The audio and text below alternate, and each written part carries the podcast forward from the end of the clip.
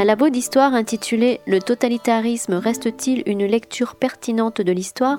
avait lieu à la librairie Ombre Blanche samedi 19 mai 2018 avec Johann Chapoutot, historien et spécialiste de l'Allemagne, du nazisme et de la modernité occidentale, Christian Ingrao, historien au CNRS et spécialiste de l'histoire culturelle du nazisme et de la violence de guerre de l'Europe contemporaine, et Nicolas Vert, historien et spécialiste de l'Union soviétique.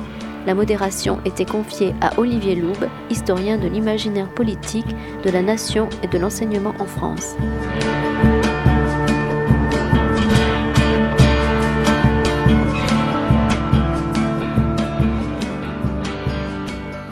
Bonjour à tous. Il n'est pas tout à fait 14h, mais comme vous êtes déjà extrêmement nombreux, je crois qu'on va pouvoir commencer ce labo accueilli par le Festival L'Histoire à venir. Merci à tous pour cette présence euh, si nombreuse et si dense. Alors, principe du laboratoire, normalement, questions-réponses avec la salle, échange. Euh, il y aura un micro qui va circuler parmi vous, parmi vous pour pouvoir intervenir. Je vous demanderai, vu le nombre de participants, bah, de respecter euh, l'ordre de lever des mains. Enfin voilà, je compte sur vous pour que les choses se passent, que tout le monde puisse s'entendre. Non, on n'appellera pas les CRS. Non. Je vous laisserai faire ça, le faire le service d'ordre si vous voulez. Donc nous avons le plaisir d'accueillir pour ce laboratoire qui s'intitule Le totalitarisme reste-t-il une lecture pertinente de l'histoire? Joanne Chapoutot et Christian Ingrao, euh, débat modéré par euh, Olivier Loupe. Euh, Nicolas Vert, qui était prévu, a eu un contretemps et n'a pas pu se présenter au Festival Histoire à venir. Nous l'excusons pour ce, ce désengagement de dernière minute. Oui, parce que c'est un contretemps particulièrement grave. Enfin, vous imaginez bien, euh, il était euh, non seulement prévu, mais il venait d'enthousiasme. Et euh, on avait parlé avec lui en amont. S'il ne peut pas venir, c'est vraiment qu'il a un empêchement grave. Voilà. Voilà. Euh, juste pour vous rappeler ce que nous disons à l'entrée de toutes ces conférences, mais qui est important pour le festival, c'est donc la deuxième édition de ce festival Histoire à venir. Nous espérons bien sûr qu'il y aura une troisième édition, toujours portée par la même énergie des organisateurs et des chercheurs qui acceptent avec beaucoup de plaisir de venir euh, ici. Euh, il y a une urne qui est à disposition à l'entrée de la librairie et dans les différents lieux qui accueillent les conférences lors du festival pour que vous puissiez apporter votre soutien à cette manifestation qui euh, a la chance de pouvoir se réaliser avec un budget assez limité. Et si on veut pouvoir développer les choses et les faire dans d'excellentes conditions l'année prochaine également, vous pouvez bien sûr nous aider et nous soutenir à organiser cette troisième édition qui aura lieu l'année prochaine. Je vous laisse la parole. Bonne rencontre. Merci beaucoup et merci à la librairie Ombre Blanche de, nous accueillir.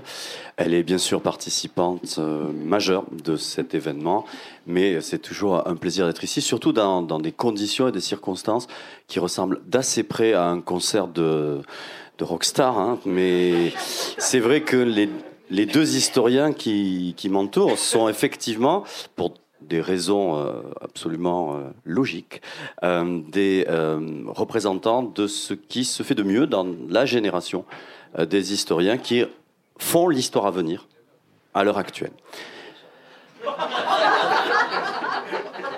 À ma droite, toute immodestie en avant, mais on va l'entendre parler. D'abord, Johan Chapoutot, professeur à Paris 4. Donc, euh, c'est bien. Alors, dans un pays où on dit Jean Jaurès, vous pouvez rester à dire donc euh, Paris 4. Merci. Et à ma gauche, donc, euh, Christian Ingrao, chercheur à l'IHTP. Hein, voilà, l'un comme l'autre, donc ayant produit jusqu'à tout récemment des ouvrages qui sont déjà des classiques, c'est mon point de vue en tout cas, du côté de la loi du sang, un classique sur la, pensée euh, biologique puisée euh, aux sources de ce qu'est la littérature grise de la production euh, des nazis. Et du côté de Christian Ingrao, récemment, la promesse de l'Est sur ces territoires où s'invente ce qui a été de plus profondément violent dans l'expérience nazie en Europe de l'Est, justement. Et justement, le titre que nous avons donné parce que c'est un travail collectif, il faut le dire, on a échangé avant de, venir vous voir. Euh, le titre qui a été donné à cette séance, Le totalitarisme reste-t-il une lecture pertinente de l'histoire? peut paraître euh, un titre euh, exagérément provocateur. Depuis les années 1950, si on prend la production philosophique d'Anna Arendt, depuis les années 1980, si on prend une autre grille de lecture qui est celle des programmes d'histoire enseignés euh, dans euh, le secondaire et même le, primaire, le totalitarisme est devenu un mot clé. À la fois pour dire la période, mais aussi parce qu'il y a des effets rebonds importants, jusqu'à y compris sur ce que peut être la lecture de la Révolution française, hein, en amont, pour dire ce que serait le sens de l'histoire lorsqu'elle devient contemporaine. Et donc nous serions les contemporains d'une lecture totalitaire de l'histoire depuis que le politique nous ressemble et que euh, ceux qui sont et qui ont vécu avant nous auraient vécu les mêmes expériences euh, humaines. Hum, je ne vous surprendrai pas en vous disant que du coup cette question euh, je l'ai posée parce que il y avait dans la lecture des derniers travaux, je viens de vous parler de leurs deux derniers livres publiés, euh, la surprise de voir que recule l'usage de ce mot. Et pour ceux qui étaient ce matin à la conférence de Christian Ingrao, il y avait même une absence totale du mot. Il a développé un travail sur le labyrinthe des violences nazies sans employer une seule fois le mot de totalitarisme. Alors, pour tous ceux qui enseignent, mais pour tous ceux qui ont été enseignés aussi, euh, et qui sont dans le cadre d'une société qui s'enseigne, euh, que le totalitarisme disparaisse, c'est quand même une très belle question d'histoire à venir, et c'est celle que je leur pose. En commençant par euh, le fait de leur demander si dans leur parcours de chercheurs, ils ont commencé par travailler euh, sous les auspices de ce concept, et du coup, comment sont-ils devenus chercheurs? En totalitarisme, contre le totalitarisme, malgré le totalitarisme, dans leur formation vous avez chacun un micro, pouvez vous interpeller. Ah, le troisième micro, s'il vous plaît, voilà. Donc tu es autonome, hein. On y va par ordre alphabétique ou D'accord, bon, bah, je commence. Ben, euh, la question, euh, je te remercie de, la poser comme ça, parce que c'est, une belle palette, ce, avec, contre ou malgré, c'est, une belle palette. Moi, quand j'ai commencé à travailler, c'était il y a longtemps, hein, pas si longtemps que ça, faut quand même pas exagérer, il y a une vingtaine d'années. Euh, euh, Internet n'existait pas, hein, il faut quand même qu'on se rappelle de ça, euh, et donc l'immédiateté de la communication et de la diffusion de l'innovation historiographique était beaucoup moins importante que maintenant. C'est-à-dire que quand moi je commence, les seuls et rares cours qu'il y a d'histoire du nazisme se passent dans l'université où enseigne Yohan maintenant, c'est Paris 4, et, et, on nous apprend, on a des... des, des, des, des oui, c'est ça le Micro 3. Euh, c'est surtout parce qu'il le tient loin. Oui, comme un chanteur de rock. Et, euh, et, donc, euh, à cette époque-là, en 1995-96, on est juste au moment où commence à arriver Internet. Hein, Netscape, Navigator, le, le, premier navigateur Internet, né en 1995. Mais en 96, quand moi je fais mon DEA, c'est ça, 96-97, quand je fais ma maîtrise et mon DEA, il n'y a pas encore euh, euh, les publications électroniques, etc., euh, etc. Et donc, l'histoire du nazisme qui m'est enseignée est une histoire qui a, qui, qui date à peu près du milieu des années 80 qui a une dizaine d'années, euh, une dizaine d'années de, retard. Non, à ce moment-là, ce dont ce qu'on m'enseigne, c'est euh, Kershaw. Euh, c'est c'est le, le, début, si vous voulez, de, de, de, de ce qu'on appelle le fonctionnalisme. Et donc, dans ce cadre-là, au moment où arrive décembre 95 à peu près, il y a un numéro spécial d'esprit qui se met en place et qui est ce numéro dans lequel à la fois l'esprit s'écharpe sur la, réforme Juppé des retraites et dans le même temps, il y a tout un travail sur la question du totalitarisme avec en guest star. Euh, euh, Yann Kershaw qui nous dit, euh, écoutez, la notion de totalitarisme euh, pose beaucoup plus de problèmes qu'elle n'en crée. Et, donc, à ce moment-là, on est en train de prendre connaissance en France de quelque chose qui se dit déjà depuis un long moment en Allemagne et, dans le monde anglo-saxon. Mais nous, on commence à apprendre ça en 95-96. Voilà. Et donc, et, et, on a d'autant plus de retard, si vous voulez, qu'à ce moment-là, 95-96, vous avez toute une nouvelle génération d'historiens qui viennent de se mettre à travailler, Gerlach, Paul, etc., etc., euh, et qui euh, euh, qui travaillent plus du tout avec avec la notion. Et donc c'est pour ça que moi, dès ma thèse, Euh, j'ai pas employé le terme de totalitarisme. Mais c'est très surprenant en vue de, ce que nous, avons comme transmission de l'histoire. C'est pareil pour euh, bah. du côté de Paris 4 Alors moi c'est un peu, un peu différent euh, parce que euh, je suis un, petit peu plus jeune que Christian et en 95 j'étais en première et j'ai fait essuyer les plâtres comme élève hein, des nouveaux programmes de première qui instituent la notion totalitarisme comme notion explicative, heuristique. Donc il y a toute une partie du programme de première qui est qui décline les trois totalitarismes. On a, euh, on a les trois petits cochons, les trois totalitarismes, et on a donc, euh, on commence par la Russie stalinienne où c'est atroce, le fascisme c'est pas bien, et le nazisme c'est l'horreur absolue, euh, et on est invité à présenter les trois en randonnion, à les traiter en même temps sous le jour de leur ressemblance. Voilà, de leur ressemblance. Leur différence un peu moins. Et 95, ce sont des nouveaux programmes qui sont qui actent dans par le décret de, création des programmes, qui acte tous les travaux français, pour le coup, qui euh, ont suivi euh, la déferlante euh, du bicentenaire le bicentenaire de la Révolution française a été un moment et un lieu intense d'interrogation sur le totalitarisme au regard de la Révolution euh, bolchevique, qui elle-même se réclamait de la Grande Révolution française. Et donc, forcément, c'est une des thèses de François Furet, lui-même spécialiste de la Révolution française dans un premier temps, avant de devenir l'auteur de, euh, de ce livre dont j'ai oublié le titre, ce grand livre, Le passé d'une illusion et choisi par Ozo. Voilà. Et donc, le, le, il y a une forme de, de vulgate furétienne, en fait, qui se met en place à partir de 89-90, selon laquelle 89 euh, annonce 1917, pourquoi pas. Rousseau annonce Lénine, bon. Et euh, le, la genèse du totalitarisme, alors c'est confirmé aussi à sa manière par Zé Sternel, de l'autre côté, qui travaille depuis quelques années sur la naissance euh, française du fascisme et la naissance du fascisme français. Bon, mais en tout cas, voilà, il y a, y a un paradigme totalitaire qui se met en place, un peu en, France, un peu en décalage, tu l'as dit, Christian, avec ce qui se fait ailleurs, où euh, euh, on, a acté depuis longtemps que la notion de totalitarisme était une notion de guerre froide forgée dans les années 50 pour faire une comparaison, certes, mais au-delà de la comparaison, faire une assimilation entre l'horreur soviétique et euh, la barbarie nazie. Bon, alors ça, c'est acté en 95 dans les programmes de première, et depuis, depuis 22 ans, au fond 23 ans, on reste sur cette lancée-là. C'est-à-dire que les programmes sont euh, forgés dans ce moule-là de la, de la Sainte Trinité totalitaire ou de la tripartition totalitaire, euh, avec cette comparaison euh, assimilation. Et en historisant un peu le truc, moi je l'avais fait au fond parce que j'avais participé à un manuel de première il y a quelques années, et donc au moment de rédiger le livret du professeur, on m'avait demandé une. Voilà, c'est pour ça que j'ai réfléchi à ces questions. Je lui ai dit tiens, mais bon sang, mais c'est bien sûr. Voilà. Et ce qui est intéressant, c'est que ensuite, moi, quand je suis arrivé comme comme chercheur, mon DEA c'est 2002. je lis Christian à ce moment-là et, j'en lis d'autres, et je me dis non, déjà j'y pense plus, enfin j'y pense pas. Ça m'avait pas semblé convaincant euh, cette notion-là.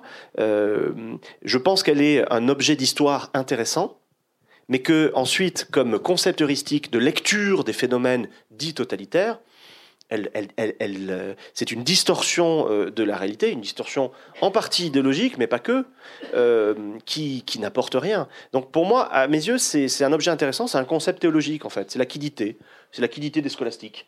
C'est vachement intéressant. Euh, ça permet de lire l'histoire de euh, d'une corporation intellectuelle, d'une discipline, d'une science, mais certainement pas d'être un concept opératoire pour lire et expliquer ou comprendre une réalité. Voilà. Alors, si je comprends bien, on est dans une rétrogradation du concept ou du paradigme euh, à une élévation. On l'élève non, non, mais au titre d'objet désormais. Désormais, on serait dans une rétrogradation et il y aurait désormais resterait l'outil quand même. On en reparlera parce que c'est ce que tu dis, en tout cas.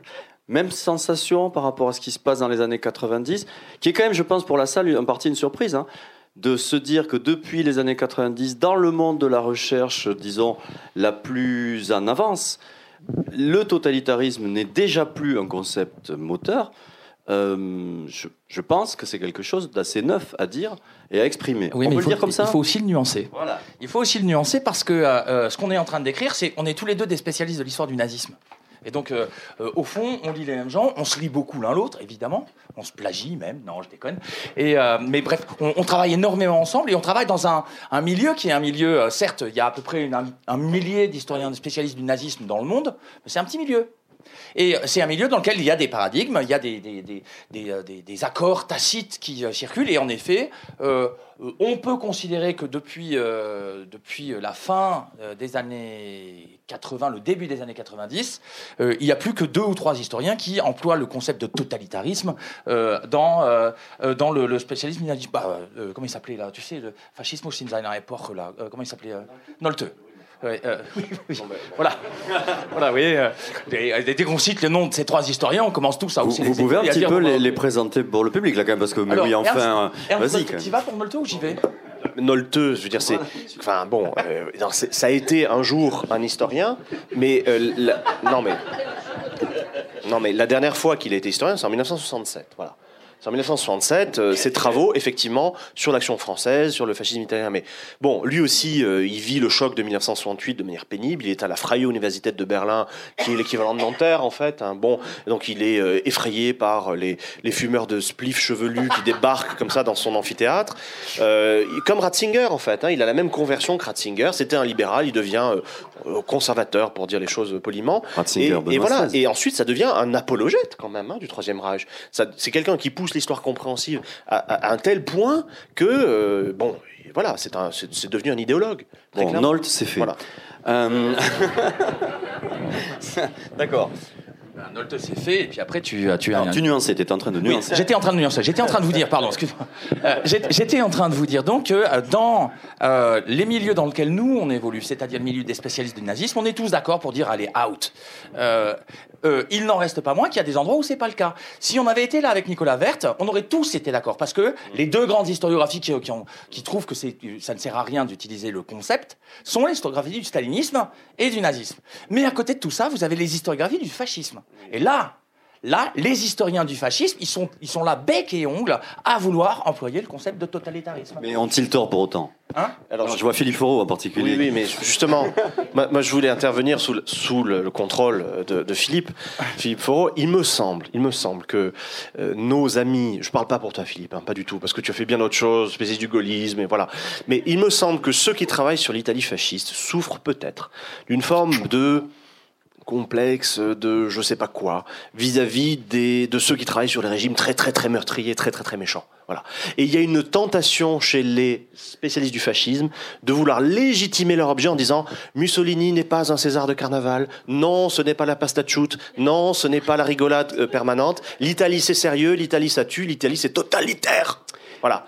Et, et donc, en disant l'Italie fasciste, c'est du totalitarisme, euh, un ouvrage récent d'ailleurs réitère cette thèse en couverture, eh bien, euh, on se met sur, euh, à- à- comment dire, à hauteur d'épaule euh, des Ouais. spécialistes du nazisme et des spécialistes du stalinisme pour dire oh, ne- arrêtez de nous prendre pour des clowns. Alors on moi, travaille sur un objet Moi, je l'aurais Voilà. pas analysé comme ça, même si je connais mal la, la, la- la- Il l'historiographie. est d'accord avec moi, mais Je suis d'accord avec lui en grande partie, mais j'aurais, formulé les choses autrement en disant qu'il y a deux choses qui jouent dans, le- dans ce que je connais de l'historiographie du fascisme. C'est un, elle vient beaucoup de l'histoire des idées. Et c'est pas un hasard si euh, d'un côté tu as Ernst Nolte, euh, qui, est, un, spécialiste de Gestaltgeschichte, de, d'histoire des idées, et de l'autre, euh, des gens comme Gentile et qui font littéralement l'histoire des idées, et, et qui, et qui continuent à vouloir employer le concept. Et en second lieu, il y a un autre facteur majeur qui joue, à mon avis, sur l'historiographie du fascisme, c'est la pression, la pression du politique.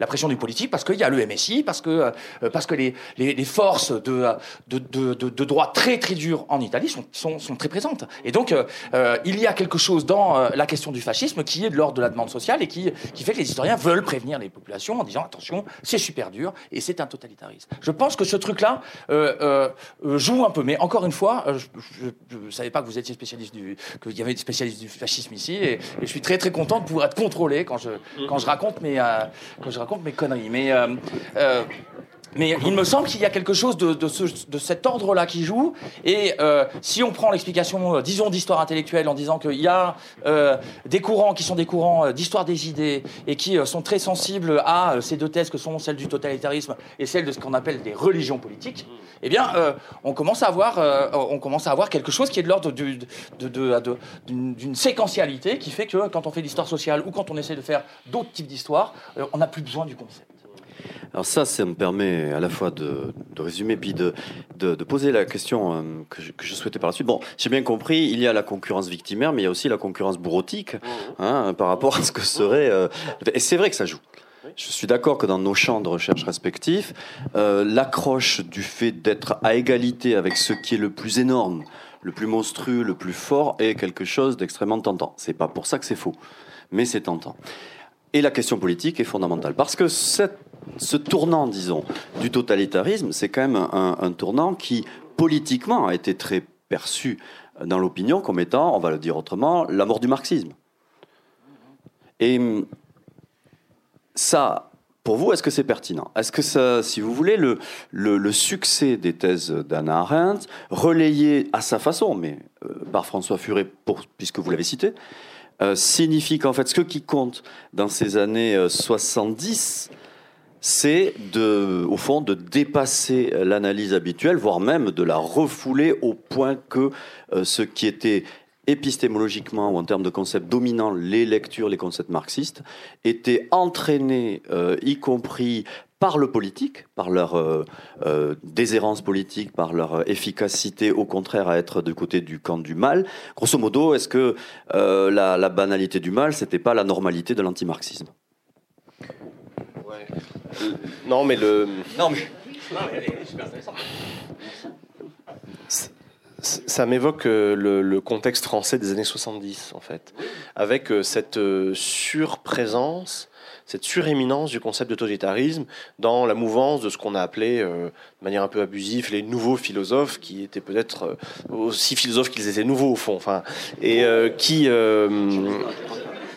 non, pas bon, mais voilà, avec une critique du totalitarisme. Bon, et peut-être qu'en France, effectivement, il y a une ombre portée de tout cela et que Furet, au fond, a mis ses pas. Hein. Après tout, ce sont les mêmes cercles de socialisation intellectuelle, de socialisation sociale, tout simplement. Ce sont des gens qui se marient entre eux, qui se connaissent, qui font partie du même monde, etc. Et peut-être que Furet, effectivement, a été euh, l'écrit euh, testamentaire au sens de, voilà, de témoignage hein, de, toute cette. Euh, avec son grand œuvre hein, de 1995, qui est un grand livre. C'est un grand livre, hein, Le passé d'une illusion. C'est comme toujours chez Furet, c'est extrêmement intelligent, extrêmement nourri, très positionné. voilà, il s'en cache pas d'ailleurs. Euh, mais euh, euh, voilà, peut-être qu'effectivement, il y a quelque chose de, de l'ordre du, du contexte lié effectivement à la critique du marxisme, à la critique du totalitarisme marxiste dans les années 70, et donc cette ombre portée qu'il n'y a pas dans d'autres pays. Et tout simplement parce que en France, on a eu un parti communiste très puissant jusqu'en 1981, en gros, qui au fond a été léniniste sur le papier jusqu'en 1976. L'abandon de la dictature du prolétariat, c'est 1976, et peut-être que effectivement, il y a quelque chose. Alors que euh, c'est pas du tout le cas en Allemagne, par exemple. Le KPD est interdit euh, en 1956. Euh, parlons même pas de la Grande-Bretagne, des États-Unis. Voilà. Peut-être qu'il y a quelque chose à cet endroit-là. Vous avez compris, on est en présence de personnalités très subtiles et donc ils n'ont pas répondu à ma première question, euh, qui était quand même comment vous êtes-vous servi au début? Vous me dites que non, mais enfin du totalitarisme dans lequel baignez euh, malgré tout. Le... Est-ce qu'il y a aucun moment dans votre travail, avant de voir par quoi on peut le dépasser, mais quand même, aucun moment où vous êtes servi, ou plus exactement où vous avez écrit en utilisant ce mot-là et qu'est-ce que vous en faisiez? Moi, je crois vraiment que j'ai jamais employé le terme. Euh, euh, même parce que ce qui est intéressant, c'est que c'est que tu, tu, tu expliquais euh, hyper finement le, le, le coût des, des, programmes de 95-96. J'ai été trois années seulement prof en collège et en lycée. C'est à ce moment-là. Je fais tous les trois ans, je fais des premières et je me rappelle même pas avoir utilisé le concept. Tu vois, donc euh, même quand j'ai pratiqué, et je dis pas que j'ai bien pratiqué, hein, mais euh, même quand j'ai pratiqué, je n'utilisais pas ce concept-là. C'est mal noté par l'inspecteur. C'est ça, et que j'étais obligé de, de, de, prendre refuge dans l'université et le CNRS. Oui, c'est parce que c'est par défaut. Euh, donc moi, j'ai pas l'impression de m'être servi du, de, de, ce truc-là parce que même quand j'étais en train de me faire former à l'UFM, j'étais en train de lire Kershaw, en train de dire que le totalitarisme c'était pas c'était pas extraordinaire, et, et dès ce moment-là, en plus. Euh, euh, j'étais en train de découvrir que, un, il y avait eu donc deux générations d'historiens, un qui une génération qui était des historiens des idées, avec le vieux Nolte qui était en train de nous sortir des horreurs sur euh, euh, Auschwitz, le Goulag, etc., etc., et qui était, qui avait mis un énorme coup de barre à droite.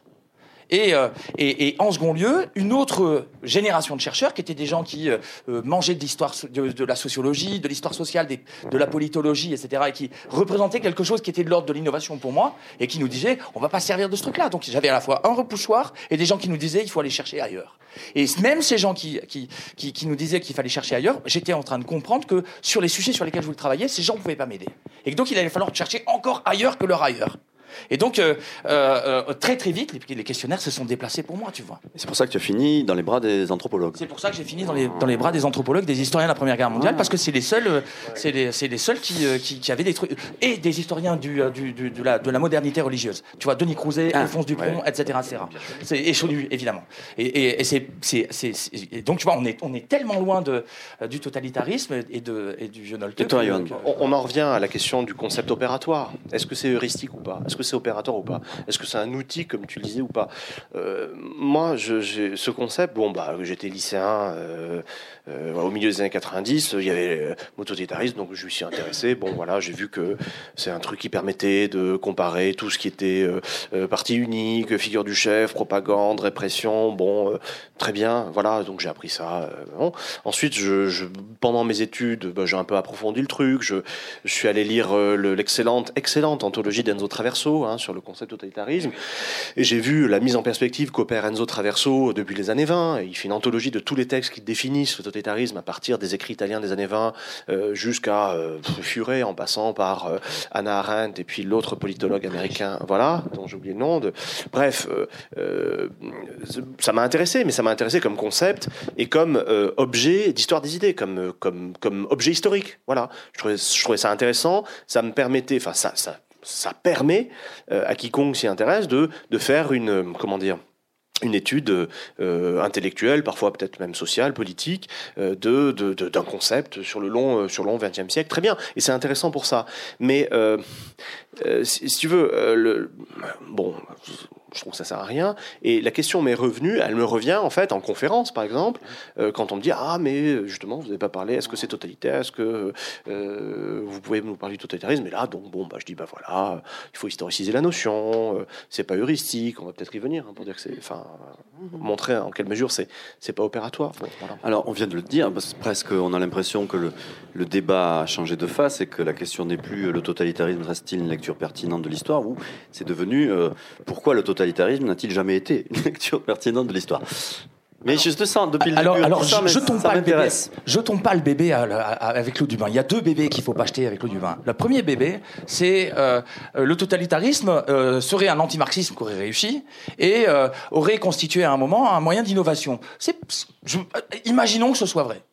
Imaginons que ce soit vrai. Il n'en reste pas moins que si on regarde les historiographies d'un peu haut et qu'on regarde ce que font euh, les Britanniques, euh, euh, les Allemands, les Italiens en termes d'histoire, d'histoire contemporaine, d'histoire sociale contemporaine à ce moment-là, on s'aperçoit que tous les gens qui essayent d'innover, dans ces trois pays sont des marxistes ou des post-marxistes. Et que l'innovation, elle vient toujours de ce côté-là. C'est bizarre, c'est jamais Nolte qui le fait. Et euh, euh, t'as bien aimé le passé d'illusion, c'est pas mon cas. Et euh, j'ai pas trouvé ça. C'est bien, écrit, mais je pense que c'est pas innovant, tu vois. Non, et, non, non, pas ça. Et, et c'est de l'histoire des idées pures. Et, et on a l'impression qu'il aurait pu écrire ça une trentaine d'années avant. Euh, mais je, oui, mais je sais bien, je suis sévère, mais il faudra qu'on en reparle. Mais euh, euh, et, et, quand on regarde l'innovation en général en histoire, en histoire euh, euh du XXe siècle, et eh ben c'est Hippie Thompson d'un côté euh, et le, le, les, les, ateliers d'histoire, history workshops en, en, dans les îles britanniques. C'est d'un autre côté l'Altax que Schichteux et toute cette histoire sociale de la RDA qui se met en place. Tous les gens qui font ça sont des marxistes, des anciens marxistes, des post-marxistes des marxiens, et, euh, euh, et la, micro-histoire, et ben, euh, autour, de, autour de Giovanni Levi, Carlo Poni, etc., etc., vous avez des gens qui font une histoire qui est, très fine et très compréhensive, mais qui viennent aussi de, qui viennent aussi de, de, de, la gauche. Et donc, vous voyez, l'innovation, elle vient, elle, vient plutôt de gens qui essayent de rénover à partir d'approches qui sont des approches d'histoire d'histoire sociale assez souvent, et, ces gens-là, ils sont un peu comme des poules devant un couteau quand ils voient un concept comme le concept de, de, le concept de totalitarisme. Ça, c'est un premier bébé qu'il faut, qu'il faut euh, sauver. Qu'il faut sauver, c'est le bébé post-marxiste. Le deuxième bébé qu'il faut sauver, c'est il y a une utilité, malgré tout, dans euh, euh, l'approche qui était celle du totalitarisme, c'est l'approche comparative. Et ça, ça c'est quand même quelque chose qui est absolument fondamental. Hein. C'est on on s'en fiche de l'étiquette. Notre problème avec l'étiquette, c'est que dès qu'on commence à employer le mot, on passe plus d'heures à, essayer de s'entendre sur ce qu'il y a derrière qu'à vraiment euh, euh faire de la science et comparer vraiment des objets, etc. etc. Or, euh, la question de la comparaison des régimes, non seulement elle est fondamentale, mais elle est passionnante. Et, euh, et, elle est hyper heuristique. Cette question-là, elle est heuristique. Et donc, euh, si on pouvait abandonner le mot mais continuer à faire de la comparaison, ça serait vraiment super. Oui, d'autant que malgré tout, c'est un mot contemporain, en partie. Bah c'est ça aussi, c'est-à-dire abandonner un mot qui n'est pas qu'un concept, mais qui est aussi, qui a été d'usage dans un temps, évidemment, c'est peut-être se priver de la compréhension de ce temps-là, en partie. Alors, contemporain, Peut-être que c'est une autre des raisons pour lesquelles les spécialistes de l'Italie fasciste euh, y tiennent, mais c'est à bon droit, mmh. puisque malgré tout, c'est dans le bain de la culture politique de l'Italie fasciste que le mot apparaît. C'est ça.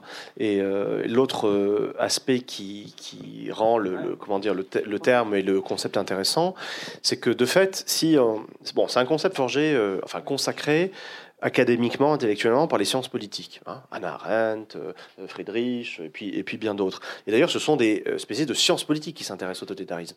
Enzo Traverso, hein, par exemple. Euh, et, de fait, du point de vue des sciences politiques, c'est tout à fait légitime comme démarche. Au fond, la démarche, elle est la suivante. Vous avez une typologie des régimes qui est en gros fixée depuis Aristote jusqu'à Montesquieu, et qui distingue, alors sous, sous, des appellations différentes, des modes distincts dévolution et d'exercice du pouvoir. Bon, monarchie, euh, euh, démocratie, euh, absolutisme, etc. Il se trouve que, et ça c'est vrai, et c'est ce que les politistes constatent in vivo, hein, de manière immédiate, il se trouve qu'au XXe siècle, dans des conditions sociales très particulières, qui sont celles, au fond, des révolutions industrielles, de la massification, de la nationalisation des masses, de, etc., etc., dans ces conditions particulières-là, sociales, culturelles, idéologiques, apparaissent des types de régimes qui ne semblent pas être subsumables sous des catégories qui datent du XVIIIe siècle. Voilà. Ou du IVe siècle avant notre ère. Voilà. Ni Montesquieu ni Aristote ne peuvent, ne semblent être capables de rendre raison de ce qui se passe en URSS à partir de, en gros, 1927, 28, 29, ou en Allemagne à partir de 33, ou en Italie à partir de 26. Bon, c'est vrai. Et de fait, euh, il est intéressant d'y réfléchir. Et les politistes, bah, leur travail, c'est de, nommer, de faire des taxinomies et de créer des concepts. Eh ben, ils l'ont fait. Voilà, très bien. Et, c'est une proposition scientifique intéressante, euh, discutable, etc. Mais ensuite, euh, comment dire, importer cette catégorie des sciences politiques à toute force, la plaquer sur des réalités historiques en disant aux enseignants d'histoire, écoutez, chers amis, maintenant, voilà, c'est le concept parousique qui va vous expliquer l'alpha, l'oméga et puis le milieu c'est grâce à ça que vous allez comprendre et expliquer les deux, allez, tant qu'à faire, euh, le fascisme, le stalinisme et le nazisme, ah non, voilà. Là, vraiment, pour le coup, il y a une espèce de saut quantique, euh, pour parler le langage de Christian, il aime bien la physique quantique. Euh, il y a une espèce de saut quantique qui, qui, là, pose problème. Dans le domaine des sciences politiques et en termes d'histoire intellectuelle, oui, bravo, vive le totalitarisme et étudions-le et, parlons-en et au café ou bon. Mais imposer ça aux historiens en disant voilà, voilà, voilà le, le schème d'interprétation. Non, ça, ça, non. Alors on a bien compris, euh, c'est un objet historique, ça n'est plus, et parfois depuis longtemps, l'avenir avait déjà beaucoup de passé, euh, le, un moteur de compréhension suffisant. Mais alors, je reviens à, ce travail euh, à propos de, de l'enseignement. lorsque j'étais élève, moi, le sens de l'histoire enseignée, c'était l'antifascisme, très clairement.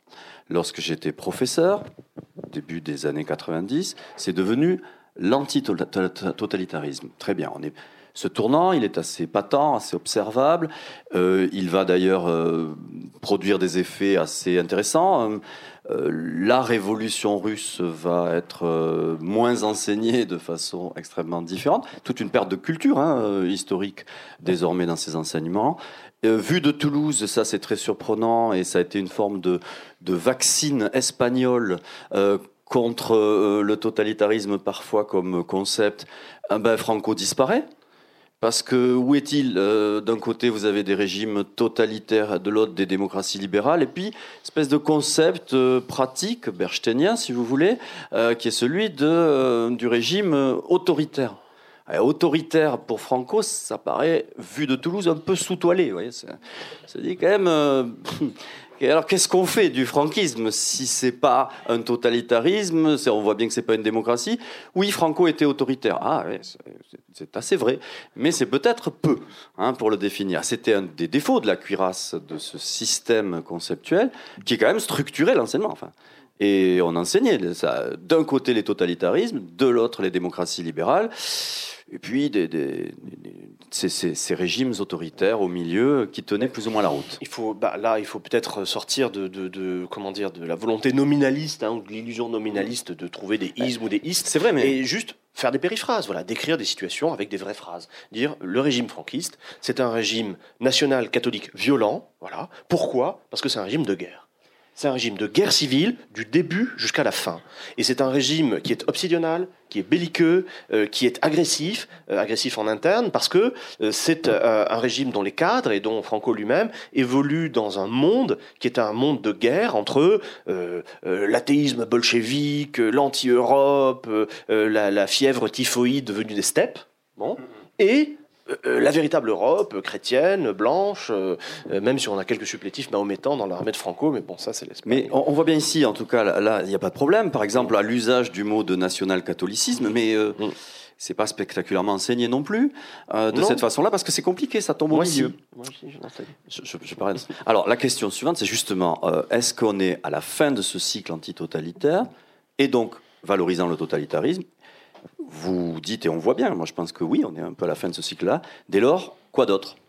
Qu'est-ce qu'on se propose pour penser le XXe siècle et le XXIe siècle avec, euh, malgré tout, des, concepts qui permettent de donner ce sens à l'histoire? Ça, c'est Christian qui répondra. Et pendant qu'il réfléchit, moi, je vais revenir sur un point, qui est que, je, juste expliquer pourquoi c'est pas opératoire, ce fichu on va me le dire. On, on l'a pas Tu es là pour ça. Et moi, je vais le dire aux Français. Hein bon. Alors, donc. Non, il ne faut pas qu'ils s'autorisent ça parce que là, on en a pour un petit moment. Non, mais c'est la présence d'Olivier et de Christian. Qui ça doit être ça. Bon, mais il n'y aura pas d'autres imitations. Je redonne la parole à Johan Chapoutot, professeur à Paris 4, etc. Allez. Donc, euh, là, je... oui. Pourquoi, pourquoi voilà, pourquoi c'est pas opératoire? Alors, on, on, nous a, euh, comment dire, enseigné, hein, c'est mon cas, on m'a enseigné. Toi, tu m'as enseigné, dans ta génération de profs, m'a enseigné, de jeunes profs, m'ont enseigné que euh, euh, fascisme, nazisme, stalinisme, c'était euh, ce que je vous disais tout à l'heure, renseignement et répression, pardon, propagande et répression, une sorte de sainte alliance de la matraque et du micro. Voilà. Euh, fondé, enfin gagé par un parti unique, euh, un appareil répressif, un culte du chef, blabla. Voilà. C'est, bon, le catéchisme que j'ai appris, comme tout le monde. Euh, alors ensuite, en creusant le truc, je me suis aperçu qu'il y avait quand même des dissensions et que c'était pas opératoire parce que, par exemple, entre nazisme et stalinisme, il y avait la question de l'universalisme qui permettait de distinguer les deux. Et c'est généralement ce qu'on avance pour euh, mettre en échec le concept de totalitarisme, c'est-à-dire qui assimile au fond l'un à l'autre, nazisme à stalinisme, et dire qu'au fond, euh, même si sur le temps long, les communismes ont été plus meurtriers que le nazisme, en fait, en termes d'intensité, c'est quand même le nazisme qui surclasse tout le monde de très, très, très, très, très loin, hein, parce que l'intensité meurtrière nazie, c'est sur 4 ans, voire 3, hein, c'est pas 70 ans, si vous voulez. Bon, bref. Mais euh, en tout cas, on nous disait, voilà, ce qui différencie l'un de l'autre, c'est que les communistes, ils ont une mission euh, euh, eschatologique, universelle, il s'adresse à tous les hommes, alors que les nazis, c'est des odieux particularistes, racistes, etc. C'est vrai, c'est vrai. Sauf que je me suis aperçu que ça marchait pas tout à fait. En lisant les travaux des spécialistes du stalinisme, on se rend compte qu'au fond, c'est un, c'est un régime nationalitaire, voire nationaliste, euh, très particulariste, qui parfois tutoie quand même sévèrement la biologie. Parce qu'il y a le russe, il y a le géorgien, d'accord? Staline est géorgien, bon, et puis il y a le reste. Donc euh, ça marche pas forcément tout à fait l'histoire de l'universalisme, je trouve. Par contre, ce qui marche très bien, c'est que qu'est-ce qu'on vous dit pour vous euh, euh, vendre le, totalitarisme comme concept comparatif et assimilatoire? On vous dit l'État, toute puissance de l'État, et l'homme nouveau, formidable. L'État, bah, ni l'un ni l'autre, ni État, ni homme nouveau, ça ne marche pour le nazisme. Ça ne marche pas. Un, il n'y a pas d'homme nouveau sous le nazisme. Il n'y en a pas, ils n'en veulent pas. Ils veulent, pour eux, l'archétype, c'est l'archaïque. Donc le nouveau, ils n'en veulent pas. Regardez leur art. Ce sont des croûtes classicisantes. Regardez leur, euh, euh, leur euh, architecture. C'est du néoclassique rebouilli. Alors qu'il y a de la créativité, effectivement, en Italie, et en partie, quand même, dans les années 20, en tout cas, chez, chez les soviétiques, voire, voire 30. Alors, un, donc l'homme nouveau, ça marche pas. Deuxièmement, l'État, ah, l'État total, formidable. Mais sauf que chez Staline, très bien, pourquoi pas, bien sûr, l'État comme instrument d'avènement de, la fin de l'histoire. Mais chez les nazis, pas du tout. Ils n'en veulent plus de l'État, pas demain, pas après-demain, mais aujourd'hui. Hein. Lorsqu'on parle de polycratisme sous le nazisme, lorsqu'on a bien décrit la multiplication des officines, des offices, des institutions, des agences, parfois sur un sujet, sur un territoire, vous avez 5, 10, 27 agences qui sont concurrentes entre la Wehrmacht, le parti, l'État, euh, la SS, le machin, le truc, des trucs ad hoc, l'Einsatzkommando Rosenberg, euh, l'Einsatzgruppe euh, euh, Göring, qui bon et qui tous se chamaillent. On s'est dit mais finalement le nazisme c'est pas aussi organisé qu'on le croyait, c'est anarchique. Oui, mais c'est une anarchie pensée. Parce que c'est du darwinisme social en acte. Vous mettez des gens en concurrence pour qu'ils s'entretuent les uns les autres et que la solution la plus radicale prédomine. Et deuxièmement, il y a derrière ça une réflexion théorique très aboutie, très aboutie, de la part de juristes nazis qui pensent la, euh, la dessiccation de l'État. L'État doit être vidé de sa moelle et l'État doit être remplacé par des agences. Voilà. Une agence, c'est le nouveau management public, public c'est un budget, un projet, une mission, c'est un truc ad hoc qui apparaît, qui remplit sa mission et qui disparaît. Le problème de l'État, c'est que, par définition, le status, c'est statique, c'est quelque chose, c'est thrombotique, si vous voulez, ça empêche la libre circulation du flux biologique, du sang, et ça doit disparaître. L'État, pour les nazis, c'est un truc de juif. Voilà, c'est un truc de juif. Ça doit disparaître. Et ça doit être remplacé par des agences. Voilà, du mobile, du flexible, de l'inventif, de l'agressif, Tous- tous ces termes-là, là, inventif, mobile, plein d'initiatives, innovant, innovant, ce sont des mots nazis, comme les termes de performance, etc. Bon, je veux pas, je ne veux pas, je ne, non, non, mais comparaison n'est pas raison. Ne, ne croyez pas du tout. Je suis en marche, moi aussi. Je suis en marche. J'aime le monde nouveau, j'aime l'extrême centre, Pierre. Tu le sais. Ne l'encouragez pas, s'il vous plaît. Ne l'encouragez non, pas. juste pour reprendre- Il a suffisamment de choses intelligentes à dire. L'homme nouveau, euh, l'homme nouveau et l'État, ça marche pas. Voilà, c'est tout. Pour le nazisme, ça marche pas. Alors, et puis dans le même temps aussi en France, tout ce vocabulaire existe chez ces polytechniciens des années 30 qui sont dans le groupe X Crise, etc. C'est là où la comparaison est intéressante. C'est ce que tu disais aussi, c'est qu'il y a toute un- une culture en train de changer dans la lecture de l'État et de ce que doit être l'État. Est-ce que ça fonctionne pour tous les, les domaines? Là, euh, on pourrait se poser la question. Donc voilà pourquoi, et là, Johan a, a développé, et c'était passionnant, c'est vrai, pourquoi ça ne pouvait pas fonctionner exactement? Et soit tu souhaites prolonger, soit on, bascule dans, dans ce qui suivrait le totalitarisme comme euh, pensée un peu générale quand même de ce qui s'est produit Ben, il y a- pendant cette période-là. Eh ben, euh, alors, je je sais pas, je sais pas comment répondre. Johan m'a donné très gentiment le temps d'essayer de réfléchir, mais le temps que j'ai passé à réfléchir, euh, et, euh, je l'ai fait à partir de, de- du fait qu'on avait commencé par euh, travailler sur le fascisme et donc euh, la pensée qu'il y avait derrière c'était l'antifascisme, c'est totalitarisme, l'antitotalitarisme. Seulement à chaque fois, ça a été un désastre absolu. C'est-à-dire que le- le- le- la, la pensée antitotalitaire, elle commence à s'effilocher dans les années 95-96. C'est-à-dire que des gens comme moi qui euh, passe l'agrégation euh, le, euh, le combien déjà? Le 11 juin 1995, qui suis déjà un spécialiste du nazisme. hein, je suis un des seuls en France qu'on fait un spécialiste qui a juste une maîtrise. hein, euh, euh, vous allez voir, je vais vais pas me vanter longtemps, mais à ce moment-là, je suis censé euh, avoir déjà bien étudié le nazisme, comprendre les choses, etc., etc. Le 11 juillet 1995, le jour où je passe l'agrégation, où je passe mon dernier oral de HP, il y a Radko Mladic qui est en train de, séparer les femmes et les enfants d'un côté et les hommes de l'autre. Et on n'a dit plus jamais ça pendant des années. C'est devenu un mantra dans les sociétés françaises. Et euh, plus jamais de nazisme, plus jamais totalitarisme, etc. Et à deux heures d'avion de Paris, on laisse un type buter 7000 personnes devant des caméras. Je suis désolé, mais euh, il va peut-être falloir qu'on arrête avec les Antilles. L'antifascisme n'a jamais empêché quoi que ce soit d'arriver. Euh, C'est euh, pas du tout ça qui va faire que Madame Le Pen va pas gagner des élections un jour ou l'autre. L'antitotalitarisme, ça a servi à que dalle. hein. Euh, Je rappelle que au moment où j'étais en train de parler de Srebrenica, un an avant, il y avait 800 000 personnes qui avaient été tuées au Rwanda. Alors querelle de noirs, bien sûr, qu'ils s'égorgent, gna gna. Il n'en reste pas moins, si vous voulez, que toute l'idéologie qui est derrière la, la pensée politique occidentale et qui veut qu'on se serve du passé pour apprendre les leçons de l'avenir, gna gna gna, euh, ben, il faut qu'on arrête. Les Antilles, ça n'a jamais, euh, jamais empêché personne. Je, dis souvent que quand on commence à dire nos passaranes, c'est trop tard, ils sont déjà passés. Et ben, euh, et, et bien, peut-être qu'il faut qu'on repense nos pratiques pédagogiques et euh, euh, ce que nous voulons transmettre dans, euh, le, système secondaire sans passer par, ces grandes notions et en essayant de faire la place aux particuliers et en même temps en n'hésitant pas à monter en généralité. Qu'est-ce qui se passe en ce moment d'intéressant? À l'heure actuelle Eh ben, C'est depuis, 1900, depuis 2001, euh, euh, il y a quelque chose qui a commencé, dont il va falloir qu'on cherche les racines et qui fait que un peu partout, le religieux s'est réveillé. Que un peu partout, il a planté des forces, mis en place des sociétés, des sociétés civiles qui ont commencé à poser des questions de plus en plus radicales aux sociétés post-séculières qu'on est censé être. Et ça va du, des chantiers Lenin de Gdansk en 1979 jusqu'à la, la proclamation du califat en 2014. Peut-être que là, il y a un truc à essayer de chercher.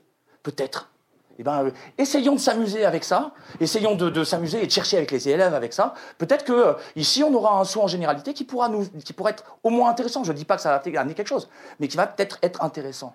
Mais, euh, mais je ne vois pas pourquoi j'essaierai de trouver un, seul drapeau pour, pour essayer de, mettre en place ce, qui est de l'ordre d'un effort, intellectuel qui va être intense. Il va falloir des, des, des, dizaines et des centaines de chercheurs qui vont devoir parler le persan, euh, le turc, l'arabe, le russe, le tchétchène, euh, toutes les langues européennes, euh, le, syrien, etc., etc., quand on va vouloir mettre en place cette vraie enquête-là, eh ben, je peux vous dire qu'il il va, falloir, il va, falloir bosser, quoi. Mais il va falloir bosser, on va, bosser sur un espace qui fait 1,3 milliard de personnes. Donc là, on a un truc qui peut-être nous permettrait de, de certes monter en généralité, mais sans, prendre une bannière, quoi. On va, c'est peut-être pas la meilleure des solutions qu'on puisse faire à l'heure actuelle. Johan? Alors là, on est sur le, plan politique de la, de la structuration de la pensée, mais politique euh, au sein de la cité, bien sûr. Hein. Euh, mais au, plan de la recherche, cette fois-ci, moi, quand je vous lis, je vois deux choses, entre autres. La première, vous, tous les deux, et qui est quand même un fait d'époque aussi, qui vous dépasse, mais que vous portez, euh, c'est l'attention biologique, quand même. Hein, il y a quelque chose qui est très fort dans, dans, dans notre génération. Alors, je ne sais pas si et comment peuvent peut-être penser euh, euh, des droits de l'humain, mais qui, qui soient justement des droits euh, renvoyant à cette frontière qu'on cherche à comprendre pendant ce festival entre l'humain et le non-humain. Vous voyez qu'on creuse un peu la même chose. Et c'est vers ça que tendent les chercheurs actuels, à essayer de faire une histoire aux frontières de l'humain et, et, du non-humain pour comprendre. Le leg de la de l'ère totalitaire, pour moi, c'est l'objet de la violence. Parce que ça, euh, pour le coup, Furet, hein, et ceux qui, étaient, euh, qui travaillaient autour de lui, ont quand même sorti de la révolution l'objet violence. On l'a on l'a politisé, mais on a oublié qu'il y avait eu X morts, etc., etc. Et malgré tout, vous travaillez toujours, enfin, et plus que jamais, cette compréhension de la violence, mais à travers une lecture qui se pose les questions, justement, de façon euh, biologique, y compris, et dans le cas de, mon voisin de droite, surtout en allant voir des textes qui apparemment sont des textes extrêmement arides parce que juridiques. Ce que tu cherches, c'est la chair humaine, mais euh, euh, et médecin, voilà. Et voilà, tu travailles beaucoup sur médecin. Est-ce que là, il y a une piste, une société, on parlait ce matin aussi euh, de tout ce qui pouvait concerner le rapport à l'animal, bien sûr. Hein.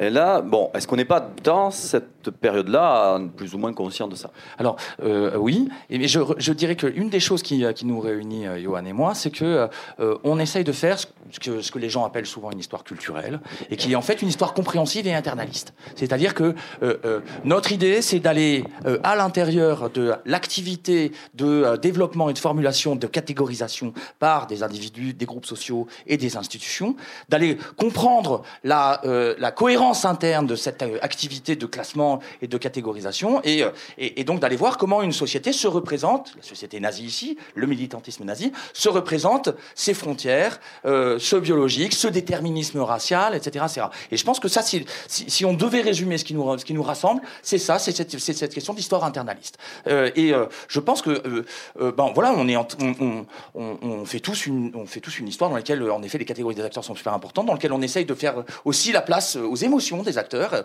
et des émotions pas seulement individuelles ni collectives, mais aussi institutionnelles. Il y a des, il y a des institutions qui produisent de l'espoir par exemple, qui produisent de la ferveur, qui produisent de la de l'attente, qui produisent de la haine, etc., etc. Et euh, je crois qu'avec euh, avec avec Johan, on n'est pas les seuls, hein, on est on est toute une armée. Hein. Euh, on n'est pas les seuls, et, on, essaye de faire attention de faire attention à tout ça. Et ce type ce, type de d'histoire compréhensive, internaliste, culturelle, etc., etc.